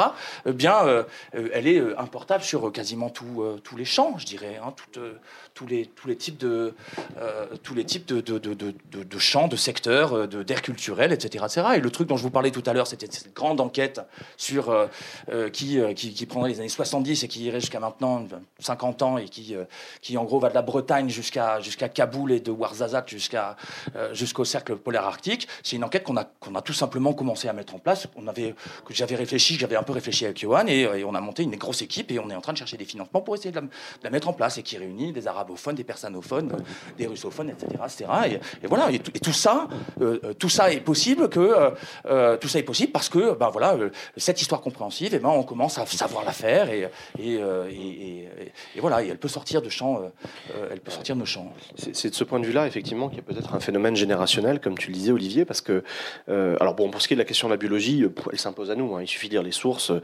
Les, les nazis sont non, oui, alors, effectivement, d'accord, oui, effectivement. Euh, donc nous, ça nous pète à la gueule parce qu'on lit les sources, on lit les sources et on les lit euh, en les prenant au sérieux. Voilà. Peut-être qui nous différencie de nos glorieux prédécesseurs, hein, les brochades, etc., c'est de faire une histoire, euh, alors que certains peuvent appeler culturelle ou idéologique, mais qu'on euh, gagne plutôt à désigner comme une histoire compréhensive et internaliste, hein, précisément. C'est-à-dire cartographier un univers mental, voir le monde avec. Hein, il parlait de vision du monde, nos amis. Bah, prenons ce terme au sérieux. Qu'est-ce que c'est qu'une vision du monde? Quels en sont les postulats concernant l'être, le groupe, le temps, l'espace, le passé, l'avenir, quels espoirs, quelles peurs, quelles angoisses, etc. Donc nous, on essaie de, rentrer là-dedans en les lisant, en les écoutant, hein, et euh, en essayant de reconstituer ce monde très particulier qui est le leur, qui n'est pas si, euh, comment dire, aberrant que cela, puisque c'est un monde qui est aussi de notre temps et de notre lieu, c'est-à-dire de ce temps et de ce lieu que sont la deuxième moitié du 19e siècle, la première moitié du 20e siècle, social-darwiniste, raciste, capitaliste, impérialiste, nationaliste, blablabla. Euh, voilà. Et donc ça, c'est notre travail. Et ça, je pense, effet de génération, qu'on peut peut-être euh, nous le faire, parce que peut-être que nous sommes les enfants de la fin des idéologies, on a été moins politisés, peut-être, effectivement. Donc on, on a pu aller vers ça avec plus de naïveté, plus de fraîcheur, plus d'ouverture moi, je me souviens, tu parlais d'utopie de ferveur, tu, parlais, tu, as, as, intitulé un de tes livres La promesse de l'Est et tu l'as sous-intitulé Espérance nazie et génocide. C'est atroce comme titre. Il y a plein de gens qui t'excommunieraient pour ça. C'est pas bien de dire ça. Voilà, c'est pas bien. Et eh ben moi, une fois, je me suis heurté, je me suis pris en pleine face Miguel Abensour, euh, qui lors d'un colloque, ben, c'est un colloque sur l'utopie, et j'intervenais sur l'utopie nazie. Il me dit mais comment osez-vous? Ah, Donc du coup, il est parti, il est parti faire des courses à Madrid au lieu d'écouter ma, conf. Bon, c'était une prédette comme un autre, mais en tout cas derrière ça, il y avait bah, la réaction, c'est pas un con, Nicolas Bensour, hein, professeur de philosophie, euh, un bon marxiste, bah, il trouvait ça euh, euh, indécent, ignoble, que moi, là, petit con, je vienne parler d'utopie nazie, alors que non, il n'y a pas d'utopie nazie, c'est des criminels, c'est des connards, etc. Bon, voilà, dont acte. Mais sauf que, bah, moi, non, je considère qu'effectivement, ces gens-là ne sont pas que des animaux, des barbares, des machins, des trucs ou des machines, ce sont des êtres humains avec des émotions, avec des postulats, avec des fins, avec des projets, avec des espérances, avec, bon, et qui évoluent dans un cadre normatif, dans un cadre intellectuel, dans un univers mental, pour reprendre le, terme de Lucien Fèvre, qui effectivement n'est pas le mien. Bon, bah, tant mieux, à vrai dire. Voilà. Et, effectivement, il y a peut-être euh, de, quelque chose de l'ordre de la génération. Euh, peut-être qu'au fond, on nous a tellement bassinés avec la fin des idéologies, hein, depuis 1989, euh, la fin de l'histoire, tout ça. Il n'y a plus que d'idéologie. Maintenant, il y a l'idéologie c'est les gens qui défendent la SNCF, etc. Ça, c'est des idéologues. En face, vous avez des pragmatiques, vous avez des gens qui actent le réel et qui, sont des gens sérieux. Bon, maintenant, c'est comme ça qu'on structure le champ. Bah, peut-être qu'on nous a tellement bassinés avec la fin des idéologies que peut-être euh, notre côté poil à gratter, on est allé voir justement du côté de ce qu'on peut appeler idéologie, mais de ce qu'on peut appeler plus certainement culture ou vision du monde, univers mental, euh, pour voir ce qui structure les acteurs. Et enfin, dernier effet de génération, peut-être que nos aînés pensaient en termes de structure, ça, c'est l'influence, là, pour le coup, de la sociologie, de l'histoire marxiste. Et que nous, on s'est un peu déplacé des structures vers les acteurs. Voilà. Et euh, on s'est un peu déplacé vers la droite, au fond, hein, si on reprend les polarisations du champ sociologique actuel. D'un côté, les structures, de l'autre côté, les acteurs. D'un côté, euh, Bourdieu et ses héritiers. De l'autre, euh, Gérald Bronner et Nathalie Hennig, qui sont des trublions. bon, peut-être qu'on on a fait effectivement ce glissement en, en allant s'intéresser aux acteurs, à, leur être, à leur être au monde, et cet être au monde était façonné, était euh, informé par une vision du monde. Et celle-là, on la prend au sérieux. Alors je voudrais juste nuancer quelque chose, parce qu'il y a à peu près qu'en France, euh, qu'on considère que, euh, que le, le- le déplacement euh, des, de ce que l'on appelle les structures vers les acteurs est un, un virage vers la droite. Euh, quand vous regardez encore une fois, quand vous regardez encore une fois l'histoire sociale britannique, allemande et italienne, ce virage qui est qui est pas un abandon des structures, qui est une façon de le regarder autrement, et ce virage est fait par des, marxistes et des, des- des néo- néo-marxistes. Et donc moi j'ai pas du tout, euh, j'ai pas eu du tout l'impression de, quitter euh, de, quitter le- les, historiographies de gauche. C'est juste, euh, euh, il sait, euh, on est passé d'une histoire qui était une histoire euh, critique, euh, durkheimienne, euh, euh, histoire des, structures, euh, vers une histoire qui est plus weberienne, tout simplement, et qui euh, euh, qui fait, euh, essaye de, mettre en place quelque chose qui est plus de, l'ordre de la compréhension.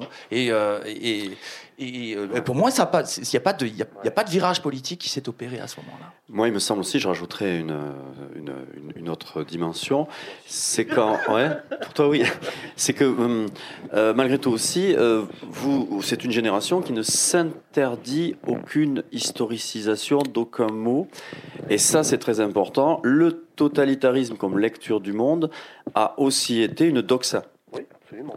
Et, et ça, ça vous, enfin, Bah, c'était une force et ça a été un acteur dans un champ.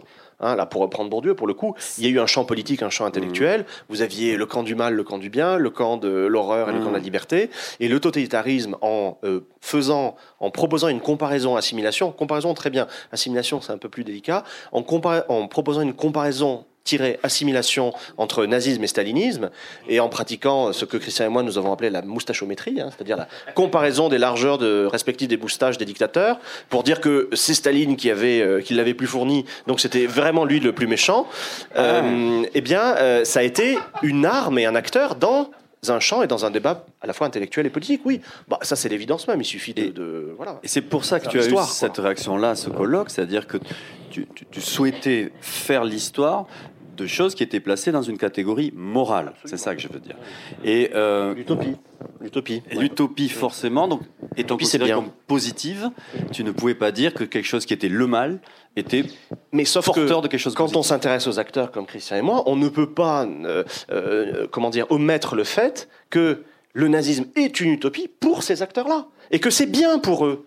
Voilà, le nazisme, c'est quand même une affaire formidable, socialement, intellectuellement, politiquement, pour plein de gens, pour des dizaines de millions de personnes qui mangent mieux, qui ont un emploi, euh, qui voient leur pays euh, faire peur à tout le monde alors qu'il était humilié, euh, qui se font acheter fiscalement et socialement par une politique bien pensée, comment Hitler a acheté les Allemands, hein, Goetzali, et qui euh, habitent un monde euh, dans lequel on se sort d'une ornière historique qui dure depuis des siècles, des siècles, avec des nazis qui disent on va vous expliquer vos malheurs et des malheurs à répétition. hein.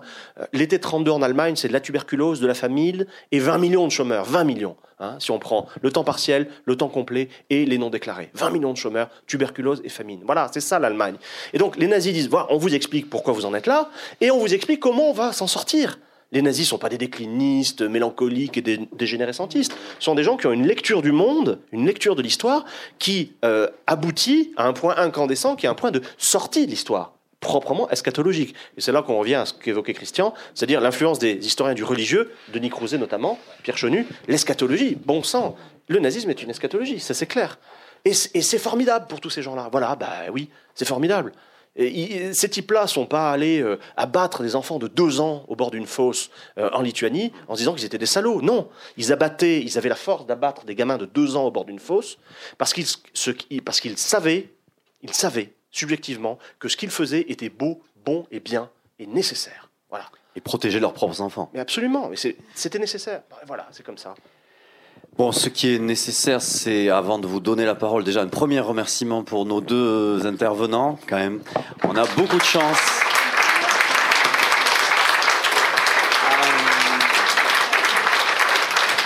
Et maintenant, je souhaite, j'espère, que vous avez des questions nourries à leur poser. Je vais donc faire passer le micro. Bon, je vais me, vu la foule, je vais le faire moi-même. Qui souhaite poser la première question? Allez, Philippe.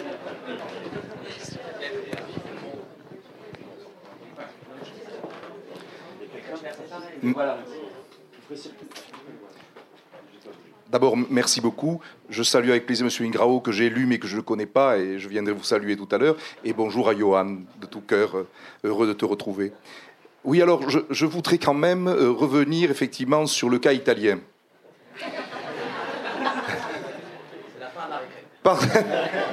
non, parce que effectivement, vous, vous, êtes euh, euh, le, débat que vous avez fait était centré en très grande, partie sur le, le Troisième Reich.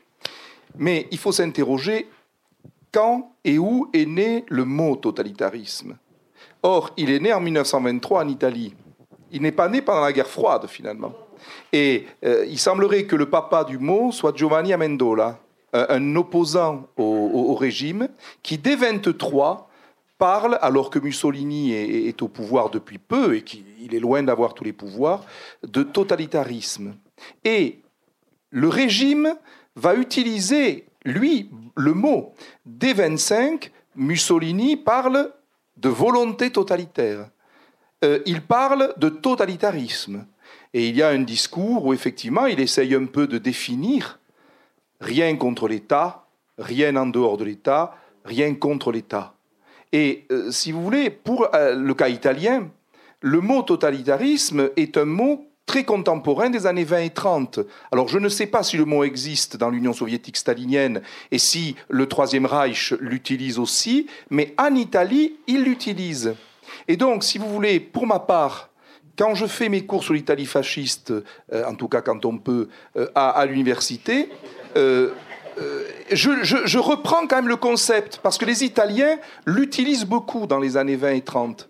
Et avec l'idée, alors Johan, tu évoquais la question de l'homme nouveau, tu as des textes italiens qui disent qu'il faut couper les racines entre le vieil italien euh, démo-libéral, euh, attaché aux humanités, etc., et un nouvel italien que le fascisme veut créer. Et, quand on lit le journal du comte Ciano, sur lequel j'ai eu l'occasion de, travailler, euh, on voit Mussolini dans le privé qui, dit qu'il faut, refaire une race, véritablement. Bon. Et donc le concept en Italie, à l'époque du fascisme, a été utilisé. Après-guerre, Anna Arendt, quand elle réfléchit sur le totalitarisme, exclut l'Italie. En disant, dans une espèce de petite note de bas de page, l'Italie n'est pas totalitaire, l'Italie fasciste, parce que c'est pas assez sanglant. Finalement, euh, les, vrais, c'est le nazisme et le stalinisme. Là, il y a des morts, il y a des millions de morts. Le fascisme, non, c'est c'est pas assez sanglant. Et les Italiens vont vivre aussi un peu sur cette idée jusqu'à quelqu'un. Vous permettez de citer un, c'est Renzo De Felice on peut beaucoup parler de lui, mais au début de ses travaux sur le fascisme, il ne croit pas au totalitarisme italien. Dans les années 60, il le dit et il l'écrit. Et puis, dans le milieu des années 70, il dit Je me suis trompé. Il y avait un vrai projet totalitaire et il, intitule un de ses volumes euh, sur l'immense biographie de Mussolini L'État totalitaire. Et un de ses disciples que on connaît bien aujourd'hui, Emilio Gentile, reprend cette idée qu'il y a bien eu projet totalitaire et que le régime euh, l'utilisait lui-même. Alors, un dernier mot. Euh, on a souvent estimé effectivement que le, fascisme n'était pas vraiment un totalitarisme parce qu'il n'était pas abouti. Il n'avait pas été aussi loin que, euh, que le maoïsme, que le stalinisme ou que le nazisme. Et je pense qu'il faut réfléchir, est-ce qu'il y a un totalitarisme achevé? Non. Mais est-ce qu'il y a un totalitarisme assumé? Je pense que les fascistes italiens ont assumé ce mot. Et, peut-être à la différence d'ailleurs de, des soviétiques et, des allemands. Et quant au mot fascisme, qu'on utilise à tort et à travers, à mon avis. C'est un mot aujourd'hui, je dirais, ce qu'on vous envoie à la figure euh, avec aisance, ce qui fait que ça dévalue d'ailleurs ce que fut vraiment le fascisme lorsqu'il était au pouvoir. Mais merci Philippe sur ce que tu dis parce que c'est en fait en t'écoutant, euh, j'ai eu une idée pour répondre à, Olivier tout à l'heure quand il parle du concept qui euh, qui permettrait de peut-être que parce que euh, en Allemagne avant 1922 on utilise un terme avoisinant qui est le thème de total, tout simplement. La Totalstadt, die totale Mobilmachung. le terme de total, au fond, répond chez des élites technocratiques, militaires, Ludendorff, politiques, répond à une angoisse profonde, qui est celle que le Bon avait euh, très bien vu au début du XXe euh, siècle, qui est l'angoisse des masses. Les masses, qu'est-ce que c'est? Ce sont des euh, entités déracinées Hein, par l'exode rural, etc., qui n'ont plus de repères, qui n'ont plus de références, qui n'ont plus d'attaches. Bon, ce sont des masses, donc des, comment dire, des entités menaçantes et en même temps dispersées composé d'atomes dispersés. La réponse à la dispersion et à la masse, à la peur de la masse et à l'angoisse de la dispersion, c'est la totalité. Un état total qui va euh, englober la totalité de la société, l'enrégimenter dans le cadre de la guerre, la guerre, la grande guerre, qui pour Ludendorff et d'autres, et Ernst Jünger aussi, qui doit être le moment de cette forge d'une unité nationale renouvelée qui ne peut plus être se penser sur les modes anciens de la paroisse, du village, des, communautés héritées, mais d'une communauté nouvelle qui soit une communauté de, la totalité. Et je pense que là, on, a effectivement quelque chose. Donc, ma proposition, c'est, au lieu de parler totalitaire, parce que, de totalitaire, parce qu'au fond, ça, ça trouble le message, puisque ça oblige à définir, à discuter, à pinailler, à s'engueuler, etc., totalisant, c'est très bien. Il y a une ambition totalisante ou totalisatrice. Totalement. Les nazis, ils parlent de tout. Vous lisez leur littérature idéologique, ils parlent de la, culture des petits pois, du dressage des chiens euh, loups, euh, de, du football, de voilà, une volonté d'explication totale du réel, passé, présent et à venir, et de maîtrise totale, effectivement. Il y a un projet totalisant pour se rassurer face à cette irruption de la masse et de l'individu déraciné euh, au seuil de la modernité industrielle, en fait. Alors, côté soviétique, donc pour euh, rebondir, euh, le mot totalitaire n'a jamais été utilisé par les soviétiques, et a fortiori pas par les staliniens, bien évidemment. Il a été utilisé un peu dans les années 90, mais je voudrais revenir euh, sur une spécificité quand même de l'historiographie soviétique par rapport à tout ce que vous avez dit, parce que bien évidemment, le contexte historiographique, intellectuel, idéologique du mot totalitarisme que vous avez employé, il fonctionne pour l'Union soviétique. pour l'Union soviétique, il y a une spécificité énorme, c'est la disparition quand même du pays en 1991 et euh, la révolution copernicienne qui s'ouvre pour les historiens de l'Union soviétique, c'est l'ouverture des archives, qui change radicalement la donne et qui euh, place justement le concept de totalitarisme au cœur de, euh, ce renouveau, de ce bouleversement. Parce qu'avant 1991, donc, le paradigme totalitaire a été un paradigme extrêmement puissant pour expliquer l'histoire de l'Union soviétique, a été même dominant. Et dans les années 70 et 80, notamment aux États-Unis, on a vu une autre histoire se dessiner que l'on a appelée révisionniste. Et on avait une opposition entre les totalitariens et les révisionnistes. Alors pour faire court, les totalitariens expliquaient euh, toute l'histoire de l'Union soviétique avec ce concept. Et ils ont même donné naissance à une science, pour reprendre, Johan, ce que tu expliquais hier sur les sciences, la soviétologie, n'est-ce pas? Hélène Carrère d'Ancos étant la soviétologue française. Euh, et ce, concept étant destiné justement à expliquer absolument, étant l'alpha et l'oméga de toute la société soviétique, et se cristallisant uniquement sur la dimension politique de cette histoire-là. Les révisionnistes, eux, travaillait sur ce que l'on a appelé, et ce que mon, l'un de mes maîtres appelait, l'autonomie du social. Les révisionnistes, Marc Ferraud, euh, et on a moi, j'ai été élevée dans ça, c'est-à-dire rechercher dans ce qu'on nous présentait comme un modèle totalitaire l'autonomie du social. Où est-ce qu'on pouvait trouver des marges justement de, l'autonomie Alors à chacun sur son territoire, de, moi cinéma, un tel chez les paysans, etc., etc. Au moment de la perestroïka, donc entre 85 et 91, les révisionnistes ont eu le vent en poupe. Parce que, évidemment, l'histoire, entre guillemets, leur donnait raison, puisque c'était des profondeurs de la société que naissait sortait une énergie qui montrait que la société n'était absolument pas embrigadée, comme on l'avait dit, n'était absolument pas euh, maîtrisée, étouffée, mais qu'au contraire, elle regorgeait d'énergie, d'initiative, etc., etc. Et au milieu des années 90, pour reprendre donc la chronologie que vous proposiez, moi, quand j'ai commencé à faire de la recherche, on était tous, la génération à laquelle j'appartiens, on était tous obligés de se positionner par rapport à ça, par rapport au modèle totalitaire et par rapport au modèle révisionniste. Et qu'est-ce qui a permis finalement d'aller, je dirais très pratiquement, de facto, au-delà de ça c'est le continent qui s'est ouvert à nous. C'est-à-dire que cette civilisation du rapport qu'est l'Union soviétique nous a ouvert une telle quantité de documents dans lesquels on continue d'essayer de comprendre une forme de labyrinthe, pour reprendre une autre expression employée par Christian, qui s'applique très très bien à, nos domaines, se retrouver, s'y retrouver, comprendre comment ça a fonctionné. Et du coup, ça nous a emmenés de facto vers les pratiques, Christian obligatoirement vers les pratiques et vers, euh, enfin pour le cinéma, c'est absolument évident. Et ça nous a. Mais pour, pour, les révisionnistes, ça pose quand même un problème. Tu vois le, tout, tout la, toute l'engueulade qu'il y a entre Getty et Nicolas sur, sur la Grande Terreur, etc. Oui, verte, bien sûr. Euh, euh, tu vois. Bien sûr. Mais c'est mais c'est que justement après, ce qu'a fait justement Nicolas Verte, ce qui était absolument essentiel, c'est revenir, c'est ce que vous disiez tous les deux tout à l'heure, sur l'histoire de la répression et retravaillé, mais avec des sources beaucoup plus fournies et avec une ambition euh, beaucoup, enfin, des quand même, désidéologisée quand même, revenir quand même très précisément, très concrètement sur l'histoire de la répression jusqu'à faire de la micro-histoire comme l'a fait Nicolas. C'est marrant parce que Nicolas, il a, précisément quand on regarde un peu de façon un peu épistémologique, Nicolas, quand il écrit euh, être communiste euh, ou la vie quotidienne, etc., il fait une anthropologie historique magnifique, euh, des choses que, nous on, aimerait pouvoir faire sur le nazisme, et il finit par revenir à quelque chose qui est de l'ordre d'une histoire sociale des pratiques éthotiques qui est, qui est, extraordinaire, quoi. Et, mais, ça va un peu à rebours de, de, la façon dont nous on, a, on travaille, quoi. C'est hyper marrant. C'est dommage que je ne pas là évidemment, mais, mais c'est hyper marrant de le le voir faire. Bonjour, une petite question tout simple. Moi, je suis enseignant en secondaire, j'ai des élèves de première notamment, et je dois faire ce fichu cours. Pardon. Donc, je suis enseignant en secondaire, euh, j'ai des élèves de première, et je dois faire ce fichu cours évidemment sur le, les régimes totalitaires.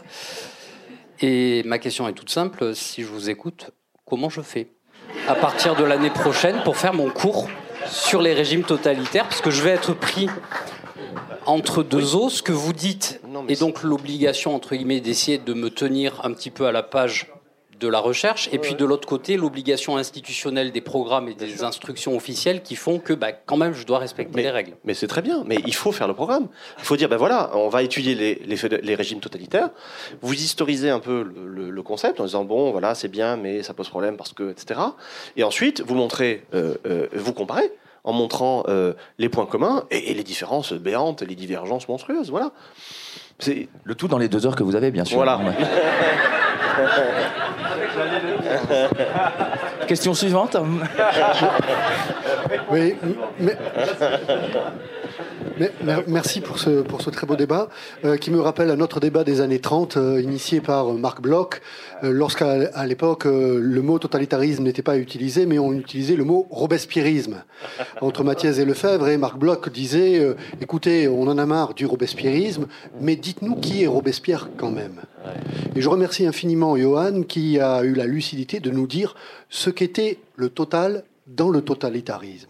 Parce que je veux bien, effectivement, donc euh, comprendre que le totalitarisme soit ou dépassé, ou un outil, ou quelque chose qui fasse partie de, de, l'historiographie.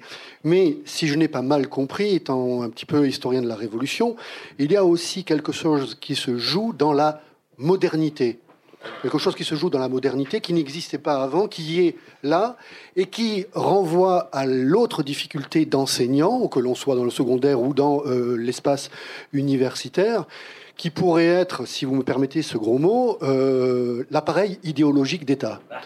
Si, si le mot apparaît en 1923 en Italie, c'est parce qu'il y a des penseurs communistes de très grande classe et de très haut niveau dans l'Italie des années 20 pour parler que de Gramsci et du concept de la réutilisation du concept de Vincenzo Cuoco en 1799, après l'échec de la révolution de Naples, le concept de révolution passive qui va être fondamental dans la réflexion de Gramsci. Donc, par rapport à cette totalité, qu'on n'appelle plus totalitarisme, et là vraiment vous nous avez éclairé de façon remarquable, merci. Par rapport à cette totalité visible, qu'est-ce qui se joue d'invisible dans cette totalité qui fait tissu social dans ces régimes de façon nouvelle. Pour vous, qu'est-ce qui fait tissu Merci pour la question, c'est, euh, elle est passionnante et énorme. Et euh, la première chose que je voudrais dire, c'est que ça fait du bien d'entendre parler d'appareils idéologiques d'État. Euh, il y a des, il y a des, des historiens allemands qui l'utilisent de temps en temps et qui, qui, euh, qui parlent même d'idéologème, hein, donc qui, qui, ont lu Althusser et, euh, et qui essaient de s'en servir. C'est Peter Schoettler qui, qui a traduit Althusser de, de, de l'allemand, de, du français vers l'allemand, qui est l'introducteur d'Althusser en Allemagne, et il fait partie de cette génération d'historiens qui, euh, qui, qui, fait ça, qui essaye de faire une histoire culturelle qui dit pas son nom, en passant par ce type de concept, de concept là. La deuxième question que tu as posée et qui me paraît passionnante, c'est la question de la modernité. c'est un mot avec lequel moi j'ai eu énormément de mal au départ parce que il euh, euh, y a tout un courant euh, historiographique qui vient de la Geistesgeschichte, de l'histoire des idées, qui voyait le nazisme comme un ressentiment contre la modernité. Mais il faut, il est indéniable malgré tout, si tu veux, qu'il y a quelque chose qui fait que de nouvelles pratiques étatiques se mettent en place à partir de 1914 et qui font que l'État change de nature, qu'il soit un État démocratique ou un État non démocratique. Euh, à cette époque-là, euh, l'État commence à, ce que ce que appelle la gouvernance par les nombres hein, et, la gouvernance des grands nombres. Et donc cette histoire sociale euh, et culturelle des pratiques étatiques, il me semble que c'est l'invisible qui se joue de, derrière tout ça, et, mais que encore une fois, tu vois bien que la question de la question de, du totalitarisme, elle se pose plus, la question des totalités, oui, elle se pose. J'aimerais également Pierre, donc Pierre Cernin, donc grand historien de la Révolution française. Merci pour ta question euh, à, deux, à, deux, égards. D'abord pour ce qu'a dit euh, Christian sur les transformations de l'État. Euh, la guerre de 14, c'est une aubaine. Il y a un effet d'aubaine en fait pour des élites qui trouvent à renforcer l'État d'une manière qui les rassure. Ça, ça se voit très bien. Je vous renvoie au, livre magistral de Nicolas Rousselier sur le pouvoir exécutif en France que tu vas devoir te taper parce que l'année prochaine c'est le programme de Cagnes et d'une part et et d'autre part les juristes de droit public qui montrent bien comment euh, l'État, euh, avec le développement des agences notamment, et puis avec le développement de la notion de souveraineté, d'état d'urgence, d'état de nécessité, euh, infléchissent l'État, qui ensuite s'infléchit encore dans les années 30 face à la crise. Et c'est là que Carl Schmitt d'ailleurs observe ça de manière gourmande, avec un, air de vieux chat gourmand. il, se rend compte que la République française elle-même, dans les années 30, gouverne par décret-loi, se contrefout du Parlement, un peu comme maintenant en fait, hein, un peu comme 1958, agrafé par, par maintenant. Mais donc ça, ça c'est une première chose. Et deuxième chose, la Révolution française. Ça, alors là, c'est quelque chose dont les nazis parlent de manière obsessionnelle. Ils sont tellement obsédés par ça qu'ils se veulent révolutionnaires au sens pré-révolutionnaire, c'est-à-dire contre-révolutionnaire du terme. Pour eux, c'est pas la brèche ouverte vers euh, l'indéfini. La révolution, c'est le revolver latin au sens euh, cosmique, du retour à l'origine, du retour à l'archaïque. Bon. Et euh, dans ce, dans ce, dans ce contexte-là, ils lisent la Révolution française comme un moment inaugural affreux, où les communautés traditionnelles, paroisses, familles, religions, corporations, etc., ont été pulvérisées par les proclamations de liberté, le décret d'Allard par exemple, hein, sur, bon. Et euh, ce qui euh, a produit des déflagrations en série, aggravées encore par les autres révolutions et les révolutions industrielles, même si la, notion, François Jarige l'a bien montré, révolution industrielle, bon. Mais euh, voilà, si vous voulez, le, fait qu'il y ait une traduction sociale des principes politiques de la Révolution française à la fin du XIXe siècle en Allemagne, le déracinement, l'urbanisation, hein, donc la dispersion, donc l'atomisation, l'individualisme. Bon, le passage, au fond, les sociologues allemands de l'époque le, voient bien, de la communauté organique traditionnelle héritée à la société du contrat, horreur, le contrat. Bon, et euh, c'est là que les élites prennent peur, et Le Bon en est euh, vraiment l'exemple formidable, le traducteur formidable hein, dans sa psychologie des foules. On a peur de la masse composée d'individus. Et pour la fixer, on va créer des institutions totalisantes. Voilà. Et si ça passe par le renforcement de l'État au bénéfice et grâce à l'aubaine de la Grande Guerre, so be it. Voilà. Et c'est là, la forge, en fait, elle est moins dans les années 20 que dans les années 1890, au fond, il me semble. Et voilà. Je travaille maintenant là-dessus, oui. Oui, j'ai une question. Merci pour cet éclairage. Euh, qui euh, m'interpelle sur mon terrain d'anthropologue. Et j'étais content de voir ce travail de rapprochement entre les historiens et les anthropologues. Donc ma question dans cette perspective, qu'est-ce que vous pensez euh, au moment où vous dites que ces concepts ne sont plus pertinents, ne font pas l'objet central de vos recherches à venir, de, cette, de ce glissement de ces concepts aujourd'hui dans le champ des sciences politiques et euh, euh, du journalisme euh, facile pour porter un regard sur ce qui se passe dans le monde musulman et les actes terroristes sur les territoires européens. Qu'est-ce que vous dites sur le fait que ces, que ces journalistes font un glissement facile pour dire que l'islam égale les musulmans égale fascisme, nazisme, etc. Alors, euh, juste première réponse, euh, le totalitarisme ne glisse pas vers les sciences politiques, il y a toujours été, en fait. Totalitarisme, ça vient des sciences politiques. Il appartient à ce domaine-là. Il a été ensuite surimposé aux historiens, euh, à qui on a donné l'injonction de, de, catéchiser à partir de là. Bon, donc ça, il n'y a, pas de l'utilisation journalistique aussi, elle est, très ancienne. sur les concepts d'islamo-fascisme, d'islamo-nazisme, c'est c'est pas pertinent dans la mesure où euh, c'est comment dire, ce sont des, assimilations euh, qui euh, déracinent complètement des phénomènes de leur contexte d'intelligibilité. Voilà. Ensuite, on peut comparer mais comment dire Philippe Foreau le disait bien, on parle de fascisme à tout bout de champ. Alors Philippe est fasciste parce qu'il veut faire court. les, les, djihadistes sont fascistes. Philippe est un djihadiste, quoi, au fond. Au fond, mais tu es diacre hein, en même temps, hein, donc, donc voilà ça n'a aucun sens du point de vue de, la lecture de l'analyse historienne, mais Christian a, mieux à dire. Non, j'ai pas beaucoup mieux à dire. on, trouve ça désastreux et catastrophique. On se sert de, concepts comme ça et, qu'on les retrouve dans les journaux. Mais bon, qu'est-ce que vous voulez euh, On est que historien. On va pas, on va pas se mettre à faire des tribunes dans Libération à chaque fois pour dire non, il faut pas. On l'a dit une fois. Si les gens le font, le font. Quoi. Mais oui, on trouve ça désastreux. D'autres questions Oui. Bonjour. Euh, je reviens à une question de professeur euh, d'histoire-géographie du secondaire. Une réforme est en cours, euh, changement de programme peut-être dans deux ans, si j'ai bien compris. Est-ce que le concept de totalitarisme va disparaître des programmes de première? Est-ce que vous y travaillez? Alors, j'ai l'honneur de vous informer qu'on n'est pas du tout consulté, donc bon. voilà. Jusqu'à présent, on va militer. Et pourtant, on a des copains inspecteurs généraux. Hein. Ouais, c'est vrai en plus. Hélas, cette histoire est à venir, mais elle n'est pas prédictive. Ça. Notre question?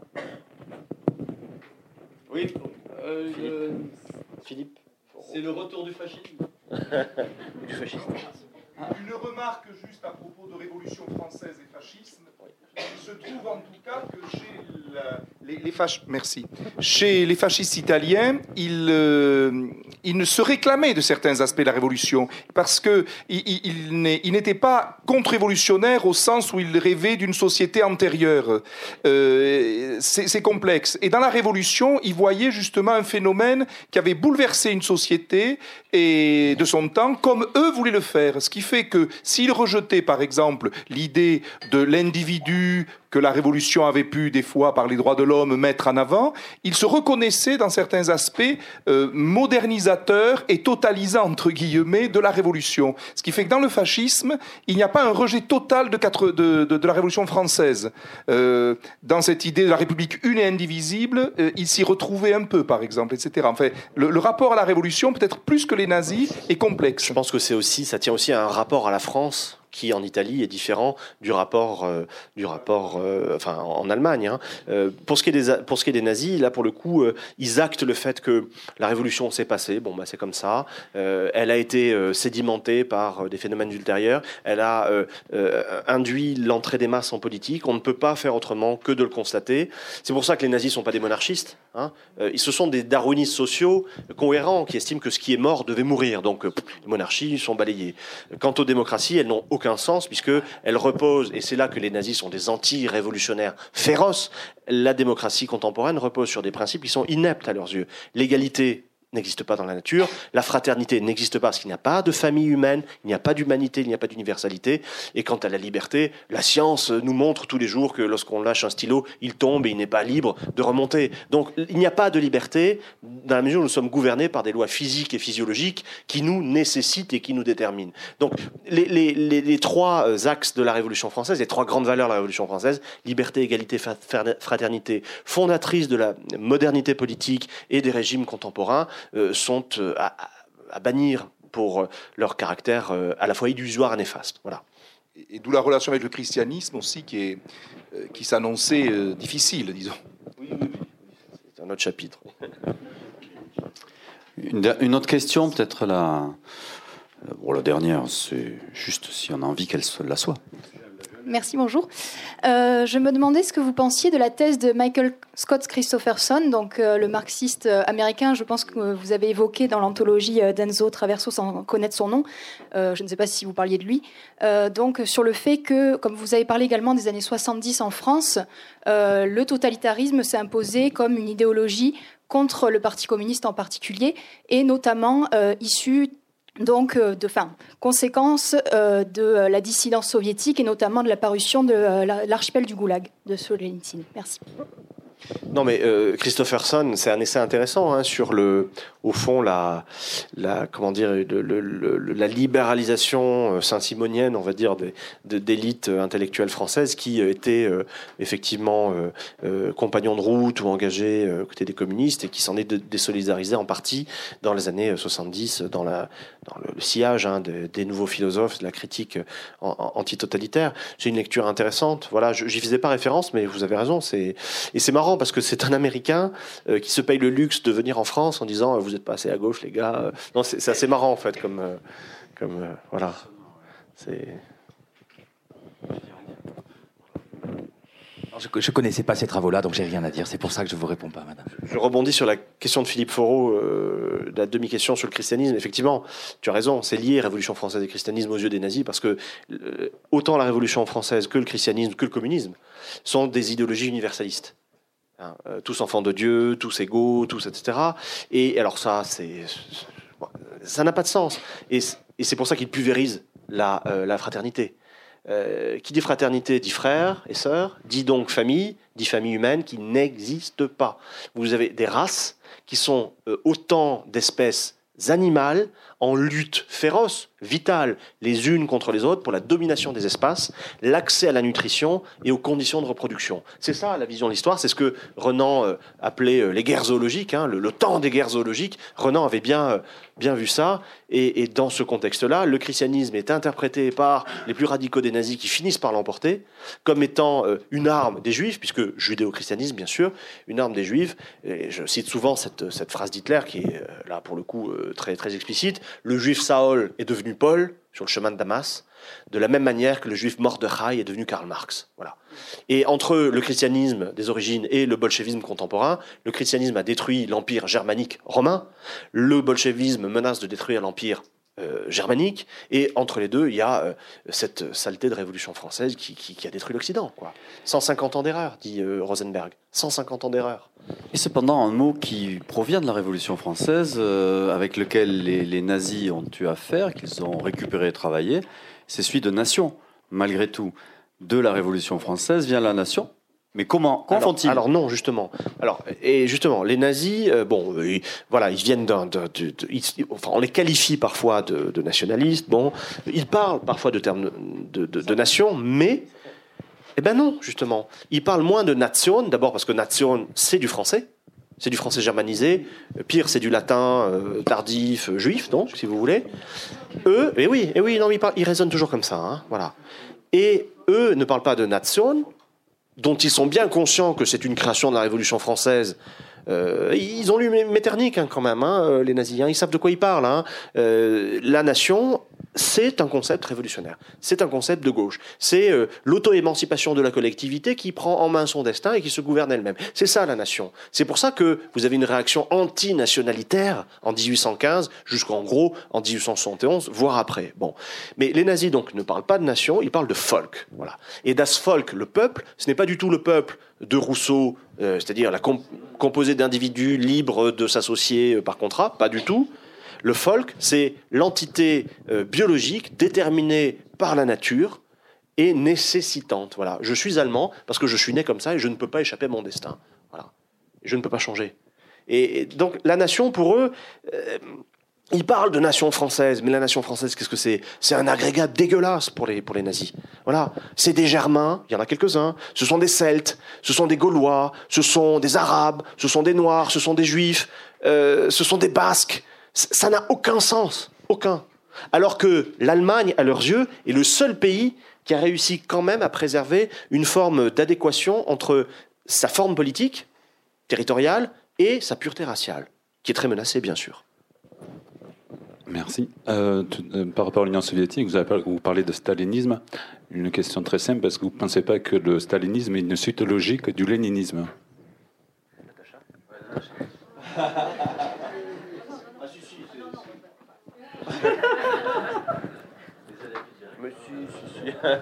Non, mais c'est la question, c'est la question piège. C'est la question piège de toute façon. Euh, alors, bah, pour, pour vous répondre, je vais vous renvoyer à la dernière, euh, je ne sais pas où est la personne qui a posé la question, la dernière euh, biographie qu'a consacrée l'un des plus grands historiens russes de cette période-là, qui est Oleg Khlevnouk, dans une très très belle biographie de, de Staline, qu'il contextualise de façon absolument admirable et où il montre justement à la fois toutes les tous les liens qui existent entre le stalinisme et le léninisme et qui montrent aussi très habilement les points de fracture et de distorsion. Voilà, je vous fais une réponse de Normand. Mais peut-être ce soir, lors de la soirée des 40 ans de l'histoire, où il sera question euh, d'historiographie, je me permets d'exhiber ce numéro, euh, de 20h30 à 22h autour de Patrick Boucheron, Pierre Singaravelou, euh, etc. On aura une soirée qui sera une soirée justement consacrée à 40 ans de controverses d'histoire, parmi lesquelles une partie des chantiers qui ont été euh, ouverts et traités de façon absolument remarquable, je crois, par nos invités. On va les remercier, vraiment. C'était une chance d'être ici.